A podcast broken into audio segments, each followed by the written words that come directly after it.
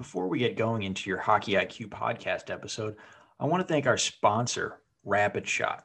Rapid Shot is the smart shooting lane. Uh, it's like a batting cage for hockey players. Very cool. Tracks your shot in three ways accuracy, shot speed, and reaction time. Uh, easy to use. Uh, actually, I used it when I played and was growing up. Very easy. Simply scan your phone in, select your settings, and start shooting. Uh, you can see your stats on the app and online. You can check them out at rapidshot.com. Uh, great small business. I actually grew up with one of the owner's sons and have played with all the family members by now, uh, just in local pickups here in Ohio. Very cool local business. Awesome product. I love it. I know quite a few NHLers have them in their homes. Uh, a lot of D1 programs have it at their rinks. So you have to check this out. Rapidshot.com. Check it out. Rapidshot, thank you so much for sponsoring our podcast.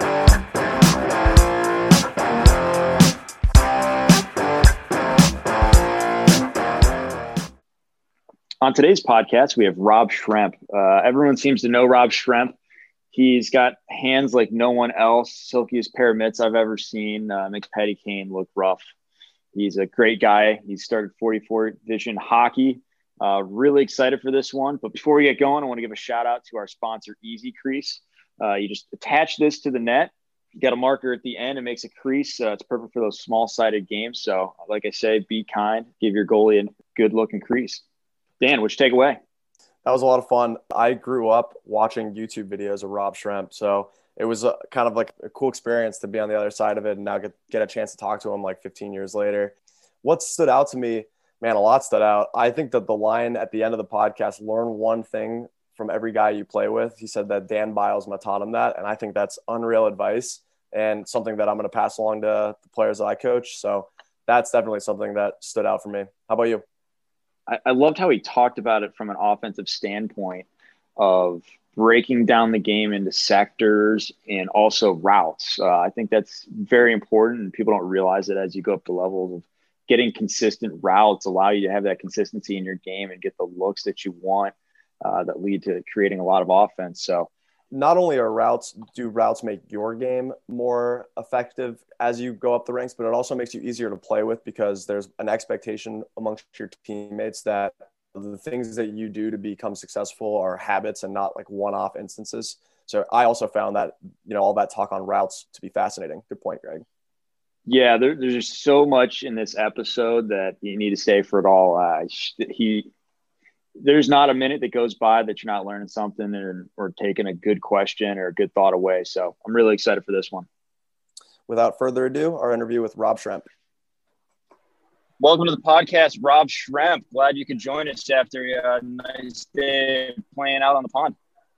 Yeah, appreciate it. Thanks for pushing back, boys. I, I was uh, happy to get out on the pond today and skate with skate with some teammates and, and some buddies and enjoy the uh, yeah enjoy the nature back to where it kind of started pond hockey yeah that's awesome so maybe if you could just give our listeners a quick background you're in europe now um, uh, we'll get into 44 vision i've got a bunch of follow-up questions there but maybe just right now like what what you're doing on the ice who you're playing with and, and things like that yeah, so I live in uh, Latvia now. My wife's Latvian. I met her when I played in the KHL here. So we uh, relocated last May to the Latvia, and uh, and in that time frame, uh, I started skating a little bit and I got asked to play for the team Mogo. It's in the uh, Optibet Hockey League, the OHL. It's a Latvian league. Um, so yeah, I joined them and I've been playing with them. I've played like 12 games now. So took a couple of years off from the game and, and then I came back and, and jumped on this team, uh, you know, while we're here. And it was, it was, it's been a lot of fun to, to get back into it and kind of shake the rust off a little bit. Yeah. What's it like coming out of retirement, so to speak? You know, it's for me that my my hands were okay and my and my shots still pretty much there, but it's just the lungs. You know, I think it's kind of maybe it's pretty obvious to say that, but like, and then the other thing too is even when you're skating kind of practice or men's league pickup games, it's a total different ball game when you actually drop the puck for for a real game. The you know you get that like metal taste on your tongue almost the first couple games. It was it was hard, but uh, it's it's been fun to kind of start to build my game back up piece by piece. That's hilarious. I just had a player today. He's like, "Oh man, I was feeling like this uh, sensation on my tongue. I'm like, yeah, that's that's just the iron in there, and you're out of shape. yeah, yeah, get on the bike. exactly. So that's awesome. Well, happy to have you back in the game, and obviously doing great things with 44 Vision Hockey. Um, kind of before we get into that, I'm curious of how do you watch a game to study it and, and get better? Yeah, no, I think just watching for personal, my when I watch my game film, game shifts, it's just seeing where I made mistakes, where I could have, you know, made different plays, or what other uh, opportunities were available, and what my choices were, and kind of studying those sort of things. Sometimes, you know, the game happens pretty fast, so it's you think you saw something, and that game film's huge. You know, it's it, it's very telling, um, and obviously being from a, a, up on a perch and looking over the game um, really gives you a lot of insight. So it's kind of that, just studying details and that and decision making. If I'm doing it for another player, it's the same thing, kind of seeing what opportunities they could have taken advantage of or decisions they could have made differently. And then we then we just kind of discuss what they saw during the play. Because for me, it's and again, jumping back into the game and playing again, it's kind of that same thing. I want to see what's going on in the game uh, from the ice level, playing in it, and having the you know experience of it as well. So that dialogue with the player, what'd you see? What'd you feel? And then we dissect it like that. And in my own game, I did, you know, that's, that's how I got to doing the platform stuff was that's, that's what I saw so much benefit. And then when I got it, when I get into the game situation, I've already seen it. I've already pictured it and it, it just, you know, I can execute a lot faster. So, what do you think is something that maybe you can do easily over video and really get that video to game transfer, and you don't so much need to be on the ice doing lessons with the kid uh, or, or professional player? Like, what can you utilize video for to really drop into the game the next day?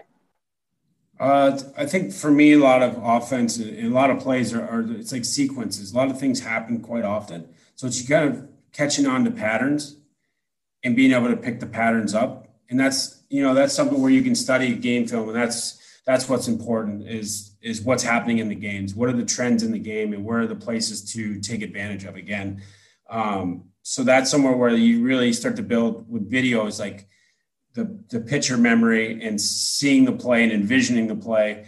And again, like I mentioned, my own that's why I did my own game. I still do is, and then those things happen fast. Then you see the mistake or you see the opportunity, and you can take advantage of it. And video can help you do that if, if you're studying it the right way and you're talking about it and uh, having the player, you want them to see that play. So it's not somewhere I'm telling them what to do or the coach tells them what to do. It's you want to have that player see the hole or see the opportunity, and then you know from from there, they you know they start to change their thought process going into that uh, situation. Yeah, that makes a lot of sense. Before we keep diving any deeper here, I want to go back like 15 or so years. We're ballpark the same age, Greg too. I remember watching highlights of you on like YouTube and I remember watching like the videos of everything on on YouTube like live. Like what do you attribute your hands to? I mean, I worked hard on my game. I spent a lot of time. I was a rink rat, and I always had a stick in my hand, whether it was a hockey stick or lacrosse stick. Um, one of the two always, and I was always working on that. Um, you know, really working on f- feeling the puck and feeling the stick, and just being comfortable doing different things. And, and I'm back and those times I, I, was not shy to to be creative and that that's somewhere where that bringing that creativeness to my game into my stick handling and, and how i you know maneuvered the puck it uh, really helped me with kind of conquer and feel and touch and then it's when you can kind of get that you know let's say call lacrosse style stuff with the hockey puck or batting it out of the air or kicking it off your skate these kind of things are, are very complex if you can conquer those, then you know just normal stick handle is very easy. So it's a walk in the park.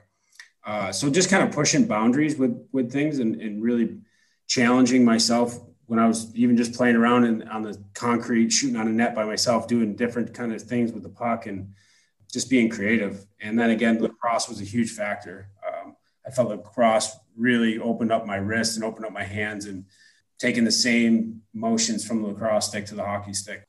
Yeah, it's funny you say that. So like you you're definitely not the first player to have played lacrosse and hockey, but I feel like you might have been the first to play on a 3D plane the way you did. Like you were playing in the air more I feel like than other people. Is that really just from lacrosse? Like what who, who did you draw inspiration from or was it just just strictly from lacrosse? it was a lot from lacrosse and and you know, I used to mention that I use in the air. I use the air a ton. I, I don't make, I make probably more sauce passes than I do flat passes because I find sauce passes changes the whole dimension when you're buying time and space. A puck in the air kind of times it with speed. Um, it changes different variables as far as what can get picked off and makes it tougher for, for opponents to, to really take away things from you if you can learn how to use the air. And then, you know, I did a lacrosse thing only a few times. It, uh, in a game situation, but it changes the whole dynamic and it's starting to happen now and guys are doing it from behind the net all the time. And I, I see it and I, I hear a lot of, you know, there's not a lot, but there's pushback of why, why, but like, how else could you score from behind the net? And for the, no, we'll call it the Svechnikov, but it was obviously the Mike Legg. That goal I saw, I think it was Gary Gait did it for Syracuse uh, lacrosse team. He jumped from behind the net. It's called the Air Gait and it was such a unique and dynamic play and creative. And now that we're seeing that in hockey, I think it's I think it's great. I think it's really cool finding different ways to put the puck in the net. Let's talk about that pushback because I've always been so fascinated by like why there is this pushback. You know, do you think that that is starting to obviously in some in some circles in the NHL, like you said, Svechnikov's trying it, so it's it's at least gaining like some acceptance. But I'm curious what you feel about um, you know, like just generally speaking, how there's still pushback and maybe not just that example, but things that are that need to be conquered in the game that kind of get some, I don't know, old school ruffled feathers. Like, what do you think about all that? Uh, I, th- I, I, like the players pushing the pushing the envelope and, and being innovative, and uh, I think there's different sides of the game. I think now we're realizing when you see, you know, there's cap cap geek, what's it called? Cap geek, cap friendly, whatever these sites, you start to see what kind of money's in the game. Um, it's good for entertainment. And that's something where hockey, I think, lagged behind for a long time is understanding the, the entertainment value of, of the sport. Uh, for a long time, I think a lot of the entertainment value was the rough and tough stuff. And now we're seeing that change where we're talking about, you know, post concussion, uh, concussion syndrome, you know, these, these things that are happening uh, CTE and that, that rough and tough stuff was was a big factor of, of hockey for a long time. You know, the line brawls and the bench clear brawls, and that was the entertainment value. Where I think now the game has to get more creative and, and, and embrace the skill instead of trying to say put you stop doing that crap and finish your hits. It's more like actually finish less hits and get more skilled. Um, the game's really going that way. So I think that's entertaining for people to watch. You got to think of ways to you know right now it's obviously different with no fans in the building but when there are fans in the building you're going to have to you know find ways to, to entertain and, and be a business in that sense. So i think it's somewhere to think of it in that regard. It's i think the the grips will loosen a little bit and, and let guys kind of have some freedom. I mean at the end of the day too it's not about showboating. It's really about trying to execute and, and make a play to help put a you know put a goal on the scoreboard for your team. Um, and then for me drawing from my big inspiration growing up was Michael Jordan, watching the way that he dominated and, you know, dunking from the foul line with his tongue out. He's, first, it was entertaining. It was unbelievable that he could dunk from there. And then, you know, at the end of the day, it's two points on the board. It's all, it's a win, win, win. And I think that's somewhere where the, the hockey game's starting to come to. You're seeing him celebrate the skill a lot more. So it's, it's exciting to see. Yeah, you got, you love to see it. Uh, I remember when Patrick Kane did the ear like I can't hear you after uh, Matthews did it, like six six. Yeah. It, it's an entertaining game, and I'm loving where we're going with possession and whatnot. So, kind of going from old school to new school. I, I know you played for Dale Hunter in London. I'm, I'm curious what you kind of learned from him and how he coached and how he coached you specifically and, and where that's taken the game because he's obviously had so many great players through there. I mean, he's had to put a stamp on the game somehow. Yeah, definitely. Dale, Dale was such a competitor and, and really learned how to win under Dale. Uh, you know, the things that he would do during the game on the bench and the way he coached the team was really unique. And, and I talk about it quite often. When he made game in-game decisions, it was amazing how fast it paid off. Uh, whether the momentum was swinging the other way for the other team, and he would make a quick line change, change it up, totally whatever. Put like these examples used to throw like Prusty up on my line. Prusty would go out and make a big hit. We get the puck back, wind up getting a scoring chance or score a goal. That we take the momentum back just by him taking my right winger off, putting Prusty there because he knew we needed a little grit. And these like these in-game decisions were were all to win, and he had such a good pulse on the game. Uh, so I learned a lot about that and the way he he watched and he see what the game needed and he make the call. And he, you know, it was it was fun to be a part of because we did win a championship under him and won the Mem Cup and had a record record season the, the one year. So really learned how to win. And, and when it came playoff times, the things that he would do to win, it was amazing. It's it was it felt uh, what's the right word? It was it was fun to be a part of on the bench because you see what he was kind of doing and it was it was effective and it was and it's been effective. I think he's well over 800 wins now. Um, I think it speaks pretty clearly about what kind of coach he is and uh, a couple Memorial Cups and a bunch of OHL championships. So the way that their passion for winning him and his brother Mark, it's it's it's great to be around. It makes you feel good as a player to be in that organization because you know the team's going to do whatever uh, needs to be done to win. Well, you also faced some adversity. Uh, you guys had some great battles against Guelph a few years. I mean, how how has adversity played into your success? Success.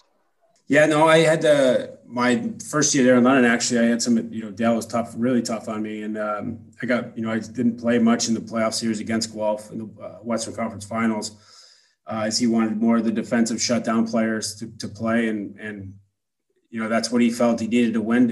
At the time, it was pretty hard to take, you know, pretty sour, but it, it lit a fire under my ass for the next season. I came back and you know, pretty pissed off at him and, and wanted to prove myself to everybody else and, and show that I could play. And, you know, I wound up being only second in the points in the playoffs to Corey Perry. And uh, we ended up winning a Memorial Cup. So his, his, he lit a fire and he, you know, he was, that was his decision. He thought it was uh, what the team needed to win. And, and I, you know, I accepted it. I wasn't happy about it, but um, Dale's not scared to make the tough decisions and, and do what he thinks that, you know, again, like I said, do what it takes for uh, the team to win. So I was at the harsher end of that for that year, but uh, I still respect the guy. I have a ton of respect for him because we did win the next year and it, and it, did light a fire under my ass. And uh, you know, played the very good hockey the next year and played the right way and played both ways. I was more of an offensive guy, and that's how I grew up. I was really offensive, and I needed to be taught. You know, there's two two ends of the rink. And it's not that I, you know, was like a cherry picking cheating player. I was a centerman, so I was you know, kind of back helping the D. Most I was always in my own zone. It was just a little bit of like attention to detail is what I lacked, chasing the puck around, those sort of things. So you mentioned it, mentioned it, mentioned it, and then finally sat me. so he hammered the hammered his point home. That's funny. Grew up in in the New York, obviously American. Uh, was it OHL all the way for you? What was your journey like there? Yeah, up till I mean, I started playing tier two in the Ontario Provincial League uh, at 14 and Tim Connolly was a guy that I, I looked up to as like my mentor and, and idolized him and watched his path go through Erie and the first round draft pick to the Islanders. So it's kind of Taylor in that. And we, you know, I was having some success at, you know, 14, I was, I was pretty high up in the league in points. And at 15, I led the league in points in the OPJHL. And then um, it was kind of clear, like, I didn't want to stay at that level for three more years to go to college and get, getting drafted first overall in the OHL was it was pretty clear like what my path was going to be. So um, wanted to take the next challenge right away, and, and that was presented. The OHL was you know the biggest challenge and, and best hockey I could play at that time. So it was pretty clear to us. Yeah, no, that's that's really interesting. Okay, I want to pivot now. We've mentioned it a few times. Uh, your platform, 44 Vision how did it all start? Like, what's the origin story of it? And then obviously we'll dig into it, but I just, I'm curious how it all came about.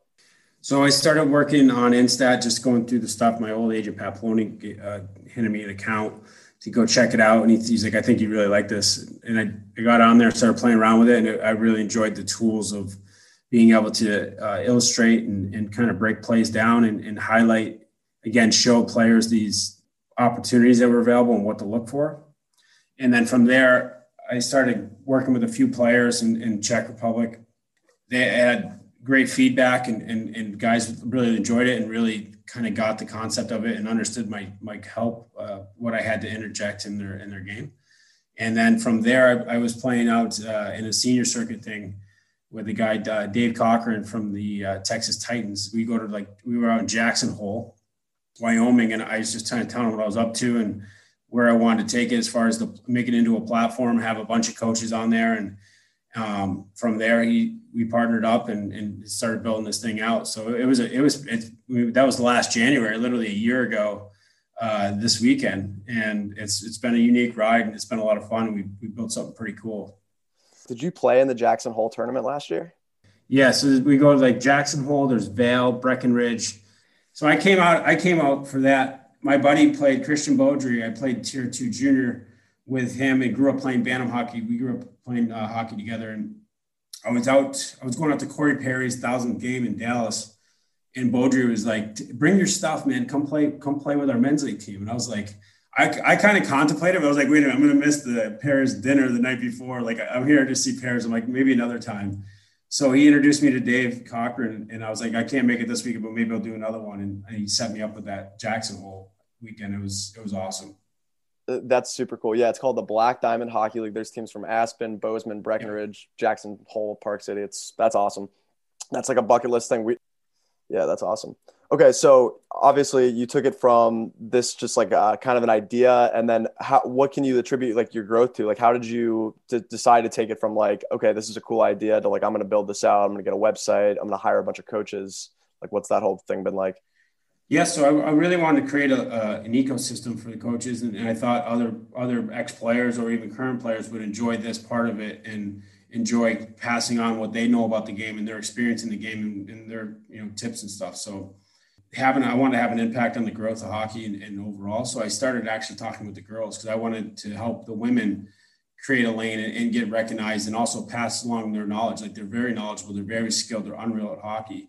And I think for me, I wanted to find a way to help them create a lane to, to give back to the game for the growth of women's hockey. And then also at the same time, being able to get compensated for that, being an expert, so to speak. You know, they're on the Olympic team and playing the NWHL and, and these sort of things. And there's a ton of value of them handing on the, you know, passing on their knowledge to the next players and, and helping that game grow.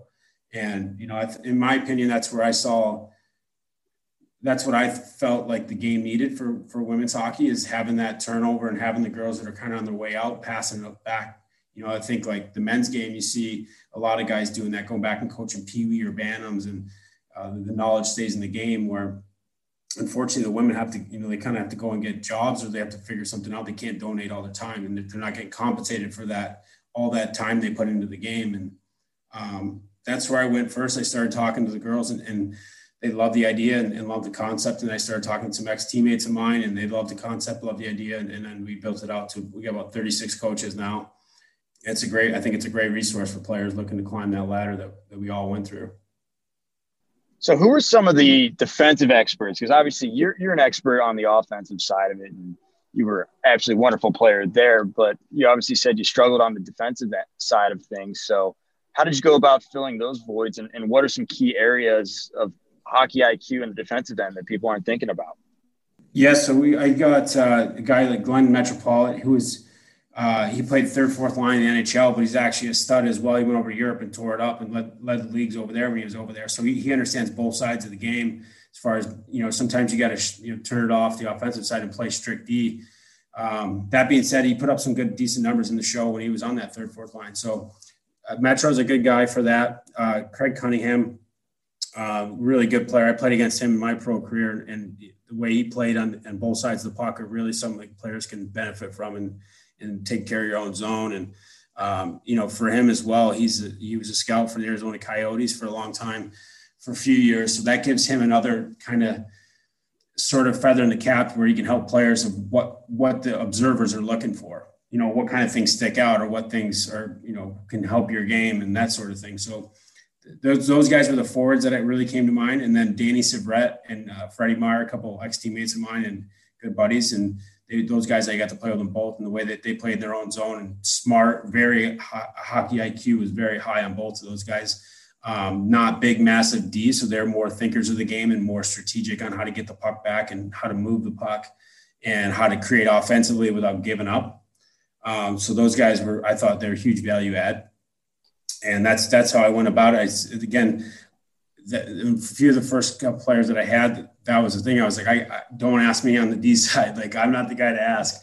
I wasn't the shutdown guy. I'm not the plus minus leader. so, like you're to probably want to keep, you know, do an offensive session with myself. And then you can, I would definitely advise doing it with one of the other coaches to, to see it from a different perspective. And that's something the platform really I wanted to have was player comes to this platform, they have all the resources they need as far as you know information and knowledge uh, on whatever side they want. If they wanted more offensive help and how to create, I can definitely help that. And again, a Metro can do that as well, or a County, but that's uh, the power play and offensive creation was kind of my specialty. Um, but you know, there's, there's resources for them to, to pick up whatever they, they need from the game. Yeah, like you said, 36 coaches and counting. So it's obviously a great resource. Talk us through the process. So someone reaches out to you uh, or gets a hold of you know the info on the website. What's the process like from there to becoming a client?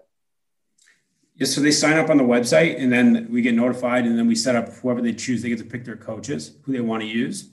They get three choices of coaches in case the first or second are busy or, or whatever that are full, then then they get the third choice. Uh, or if the first is available, obviously they get it right away.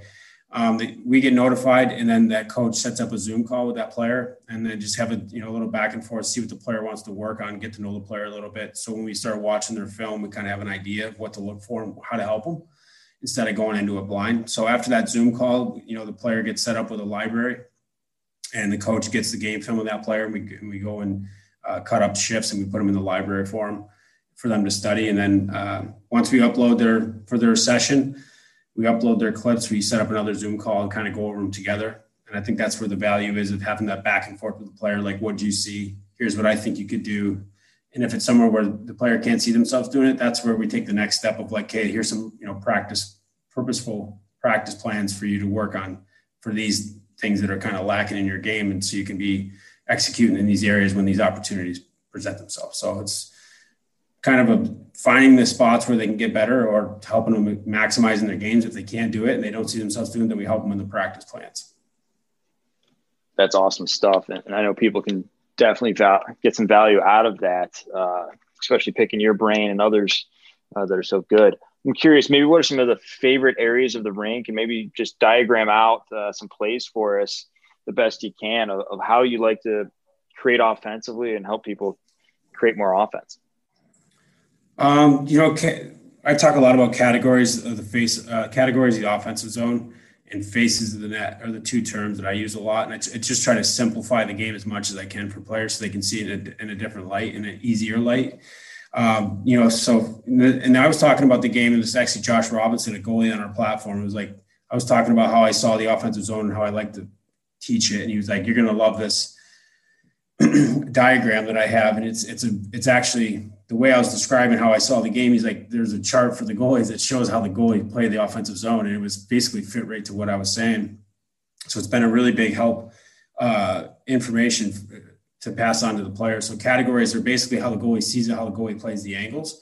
So that goes into cat that goes into faces of the net, right? So each I always try to manipulate the face of the net, change the angles if you want to use different terminology. But if you also categorize the offensive zone, and you talk about faces of the net. So it's first of all, you, you try to get to a category where you, the face of the net is more available to you and you have a better angle on the shot. If you can't get to that category or you can't get there on your own for a shot, you try to find a pass. So what it does is it, it, it helps you, first of all, see if you can get there yourself. And then second, right away process, is there an option that's there to pass to, to get a great A scoring chance or to give my player a, a good look at the face of the net and these kind of things really help i think simplify it for players. And when you diagram it out it's just it for me it makes it a lot easier. A lot of guys really enjoy that information. And see it in a different light. So it's all this other stuff that you're doing during, in the offensive zone. If you're not trying to get into a category where the face of the net is you know you have a good chance of scoring like then in my opinion it's you're wasting your time. If you're not trying to execute and you're not trying to attack or you know, get to the net or make a play to the net, you're doing, then what are you doing really? to be blunt about it. But um, so then that's where we talk about those categories and we talk about ways to manipulate them and ways to get sticks out of the way so you can make these plays, salesmanship. And, and when you're selling something to get what you want out of it, you got to know what you want out of it. And that's how I try to help the players. Like, what do you want out of this situation? What were you thinking? Like, now watch this if you do this, you get this D stick to move, and now you get to take a, step inside here. You're three feet closer. Look at the face of the net now. Do you think you can score? And really walking them through like that and to help them visualize it. And it just shapes their thought process a little bit. And uh, the players, you know, they come out of it pretty confident, knowing that they have some new kind of idea inside the offensive zone instead of just cycle it, get it back to the D, and everybody go to the net. you know, there's more you can do inside there. Right. Yeah, that's amazing. Is there anything that stands out for you, men or women's or both, really, uh, as like a common mistake that you see that uh, really at like any level you can just like bank on being able to like add this to someone's game? Uh, that's tough. That's not really one specific thing. Each player is unique. Each player is different, and there's, you know, that's there's not there's not one. I don't think it sticks out to me. That's, um, I could say certain like a small tip was like always trying to come out of the out of the corners with your forehand, manipulating it so you come out of your forehand. That's something that a lot of players don't think about. They just kind of, you know, just trying to grind it out on the boards. But that's that's not a huge detail, but it you know, it's a small one that adds up. And I think a lot of players don't think about that going in. They're just kind of, you know, you got a pre-plan going in the corner how you want to come out of there and be effective and have the most control. And I think coming out of there, whatever way you can find a way to come out of your forehand, it really uh, gives you a little bit more of an edge to, to execute a play. Yeah. Okay. Well, I'm going to ask another bad generalization question then. Are there fire away? Yeah. Yeah. Are there any differences, uh, like fundamentally, you see between men and women hockey players that are maybe surprising to you? Not, not really. to be honest with you, I, th- I think get starting to watch some women's games, and, and a lot of the details are the same. You know, where how to execute, how to get into these categories that are effective to the net, and, and some thought process. So there's not there's not that much. I think the only you know the difference of women's hockey to men's is, is the men's have a little bit more uh, accuracy with the long range shots and the long range plays. Um, you know, obviously, the, I think it comes down to a thing of strength and, and you know, going clappers from the blue line bar down is, is realistic in the men's. And there's only there's a few girls that can do it in the women's, but I think the long range shooting is what sticks out to me. In the, in so, off this, are there any star clientele of yours that, that we know about? Uh, I've heard some rumblings that you may have done some work with with Rossi, and maybe what are some things that you're seeing at those higher levels that guys are, are keying in on and asking questions about?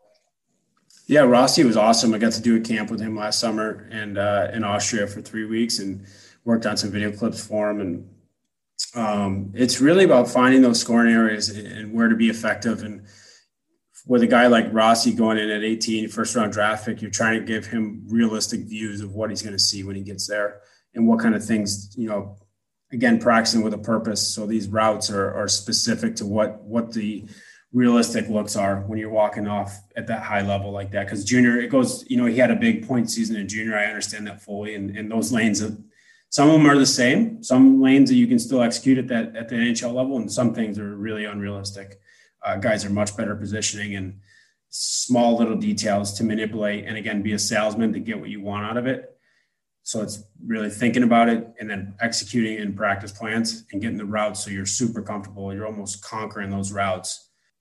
But that's that's it. Really, those guys are kind of finding those sequences or finding those uh, trends that are are presenting themselves, and then how do we how do we get through there? How do we get to that spot to to execute, and how do we again manipulate or sell to get what we want out of the situation?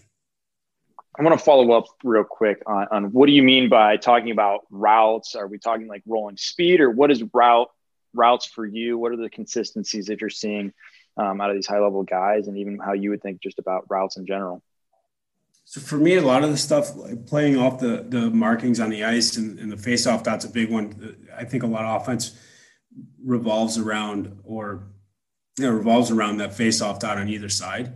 And running the routes is it's it's a lot more than it seems. It's a lot of footwork and it's a lot of your hands and feet got to be ready when you get to the certain spot. So it's that having that route be um, conquering it so you, it's again it goes back to for me it's footwork it's really having your feet ready to execute when you get to the dot or certain markings on the ice and that's what i try to pay attention to is like if you get to here look what the face looks like and like what category you're in how do we get there again it's about footwork and that, those practice routes are with the purpose of that. So you really, when you're out there by yourself, you're, you know, there's no pressure, but you're, you're doing the small things of like, okay, what do my feet feel like? What do my hands and feet like feel like together? What's my release feel like from this spot? How do I get my foot placement into a good shooting position from here? At the same time, two or three seconds before that, I was manipulating, selling something to get what I wanted out of it. And those routes are really, again, I said it three times now, but it's a lot of footwork and it's a lot more thought process into it than you think. And there's there's other pieces of it like shoulder shimmies and a lot of D watch your chest. So it's about, you know, being deceptive with your chest, faking right, knowing you're going to go left. Okay, now there's the crossover piece with my hands got to come from the left to the right or from the right to the left to get to here. And how do we release? That's a route to me. Um, and that's that's something that's really you can practice till you're blue in the face and you just want to make sure you're absolutely comfortable with these things earlier this pandemic not to date ourselves uh, i saw you on a hockey analytics night i can't remember what the thing stood for HANIC uh, anyway it was an analytics like zoom video call uh, public and you were kind of like one of the you were introducing 44 vision but then stayed active on the call and I was curious, like, what do you see analytics spot in hockey? Like, where where does it fit in with all this?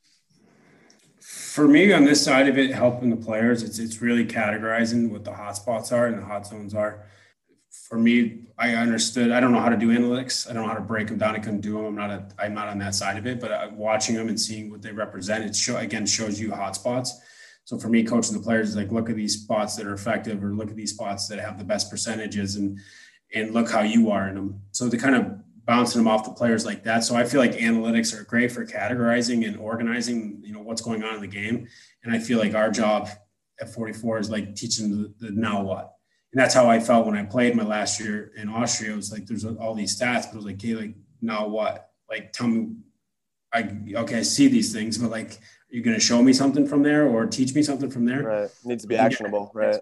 The next piece is like, hey, like how do I execute from these spots that are, you know, higher percentages or how do I get there? And then we talk about, you know, probably said it a thousand times now, but routes, how, what routes do we take? What do we do on these routes to, to get to these spots? And how do we make them realistic for me as an individual player to get there to execute? Um, that's, that's something where I, th- I think the analytics really help the players and help me as a, as a, you know, kind of a coach to work with the players with their numbers and their, you know what they got going on and how to extend plays. You know if they're not they don't have much ozone time of control puck like how do we keep the puck on our stick?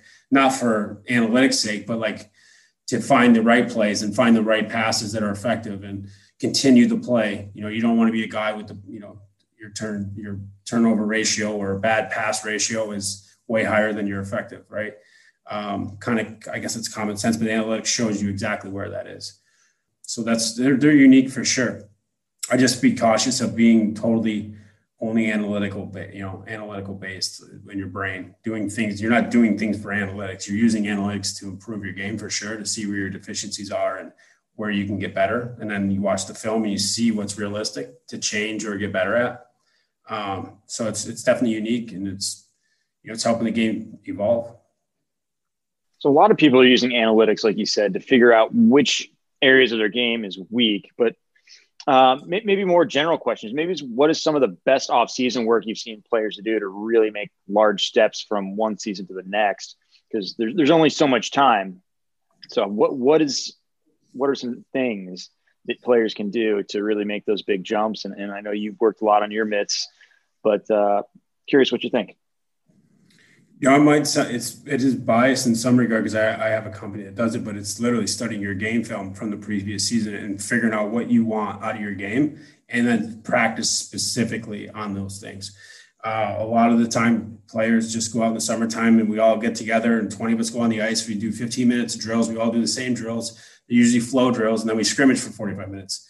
It's not working on your game. you know what I mean? There's there's it's just I think it's more practicing with a purpose and taking the ice time if you're going to be on all summer. Some guys like to shut it off and go away for two months and come back and pick it up. But the guys that are working, it seems like a lot more guys now are, are going all summer long and getting very specific with their training and getting things that they're deficient in. And that's that's something that I think is huge. And, and I started doing that when I played with the Islanders with Brad Wheeler, and it, it was uh, very impactful in my game. I felt so much better going into training camp. I, I, had much more control of my game, and I was confident in it. Um, and that that was one of the I, two summers I skated with him, and it was much more specific stuff, uh, purposeful, and, and practicing with a purpose instead of just. I used to do the same. I used to go out all the time. Just I thought I skated for an hour, so I was good.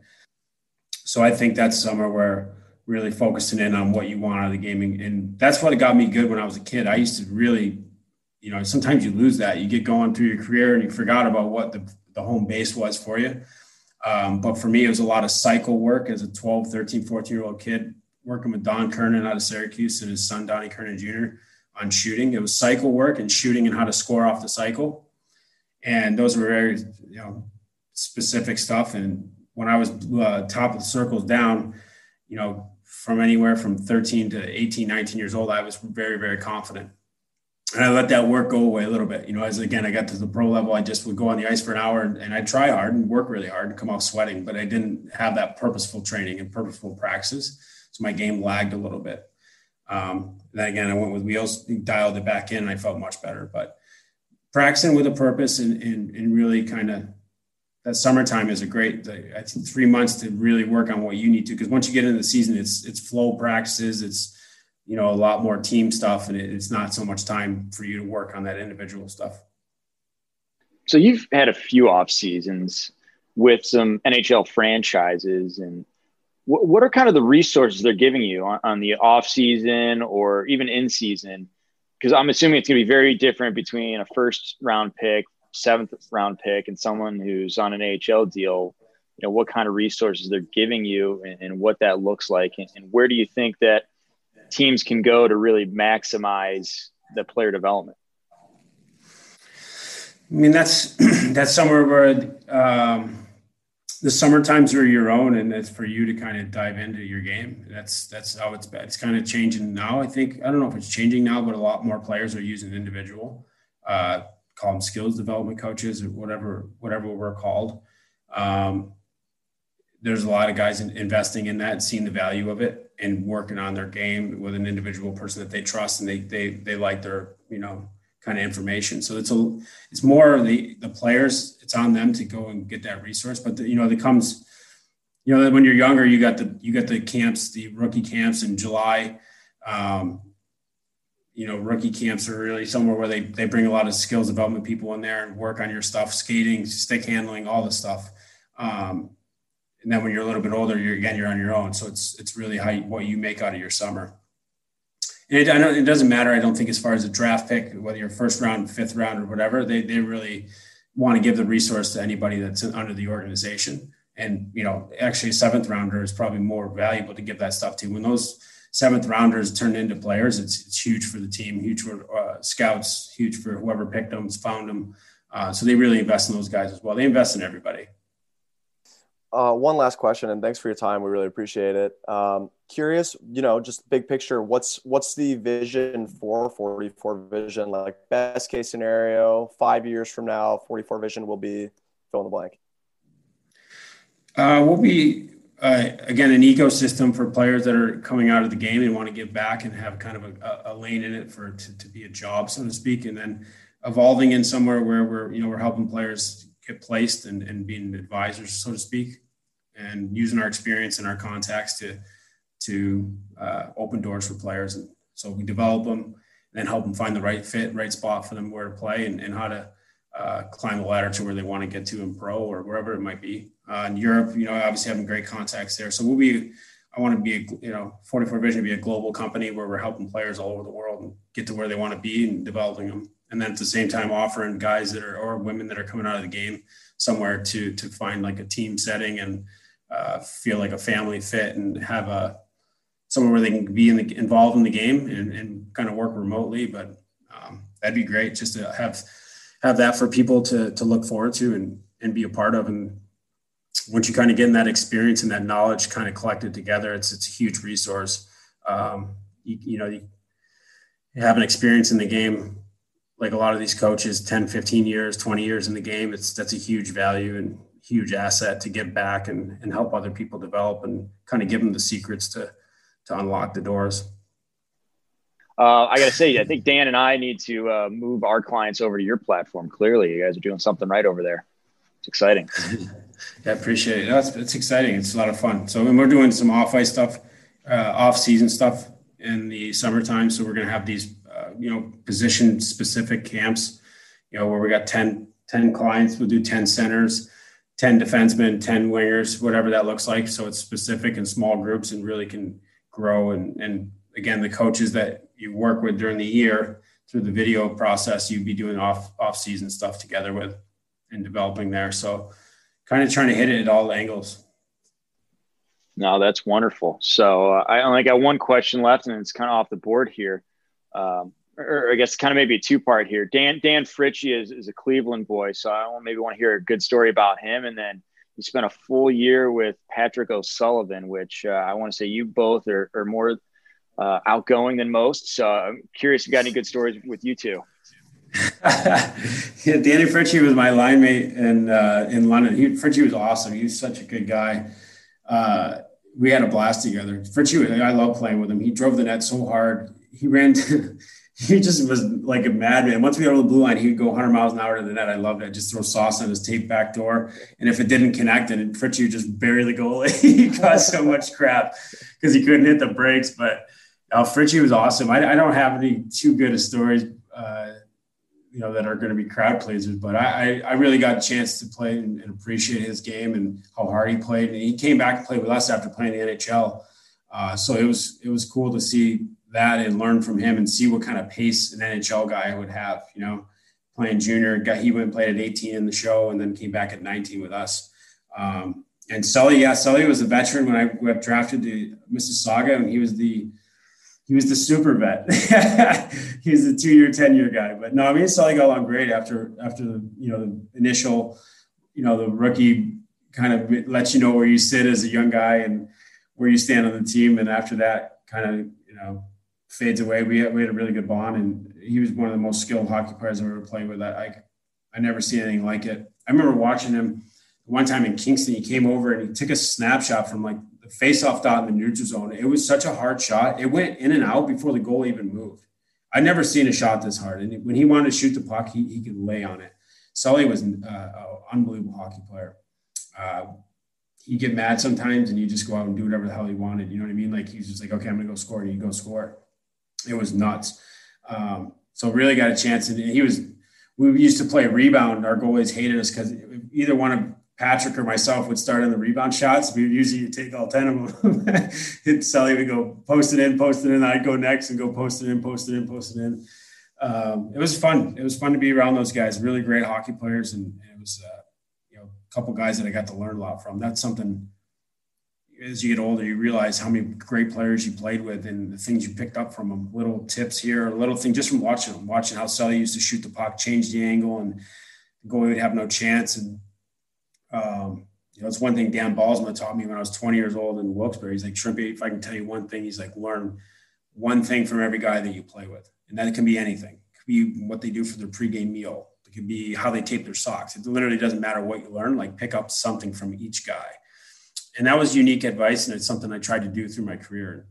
Um, definitely uh, some that's value. That's again, like I talk about experience in the game and having a long pro career. You play with all these people, you're getting information from different people all over the world and do things differently. And their past brought them here on a different route. And um, it's really, again, a lot of value in that. That's wonderful. And I, I love that last piece. Learn one thing from every guy. Sometimes it can be the opposite of positive. There's things that you may want to avoid as well. yeah, yeah, no, it's not, it's not always good, but you try to find the half glasses half full, but there's there's some yeah there's some teammates it's tough to find them. I, I bet your favorite though was that uh, year you got to play with your brother in Syracuse. That had to be a fun one. Yeah, we had a blast. We really did. We had a great time together, and it was good to you know play uh, be able to stay at home and play junior, and it was a great level like that. The OPJHL for for us was a great route because it was it was a great it was a good league. It was very OHL like, you know, it was very competitive, a lot of games and very physical hockey. And um, you know, as you mentioned at 14, 15 ish, I was really kind of leaning towards that OHL, so it kind of shaped our game. But playing with my brother, we get the bus rides all the time, and you know, brotherly love, picking on each other, chirping each other, and scrapping on the bus all the time. The boys loved it. It was entertaining, and uh, know, we get, we enjoyed it. It was, it was great for our parents too, to be able to be in one place. you know, growing up playing youth hockey, he's three years older. So it was like, he's in one part of the state and I'd be in the other part of the state. So it was, it was tough, but in junior for two years, we got to be in the same boat, uh, same place at the same time. And uh, that was great for us. That's awesome. Well, Rob, can't thank you enough. This was a ton of fun. I've learned quite a few things and love what you're doing over there at 44. Uh, excited to see where it goes in the future. Thanks for having me, guys. I appreciate your time. Sorry to push back today. I had to, I had to get the pond hockey in, man. Had to happen. All good. This is how you know you're a true hockey player, right That's there. right. Yeah. Exactly. Sorry, can't. Got to go play. yeah. Yeah. Got a game. Pickup game. Yep. Awesome. Thanks again, Rob. Really appreciate it. All the best to you. Thank you for tuning into the Hockey IQ podcast. We are Hockey's Arsenal, Greg Revac and Dan Dukart. Together, we've come together to create a platform and a community to expand on hockey intelligence, hockey IQ, whatever you want to call it. Uh, we're very passionate about seeing this game played smarter and better and continue to develop itself uh, to the next level and staying on the cutting edge of things. So you can find us at Hockey's Arsenal on Facebook, Twitter, and YouTube. We're also at hockeysarsenal.com.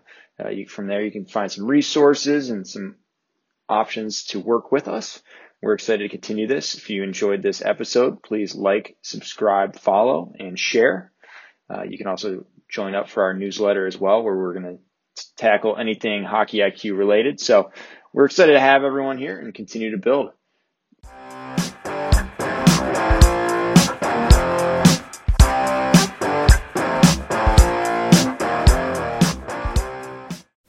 That concludes this week's episode. Thanks for joining us here at Hockey IQ. If you haven't already, take a quick moment to hit that subscribe button, give us a thumbs up, and drop a review. If you want to be a great teammate, even recommend us to a friend. You can follow us at Hockey's Arsenal on Twitter and Instagram. Check out the website hockeysarsenal.com where you can subscribe to the weekly newsletter. You won't regret it. Catch your buttes here next week for a brand new episode.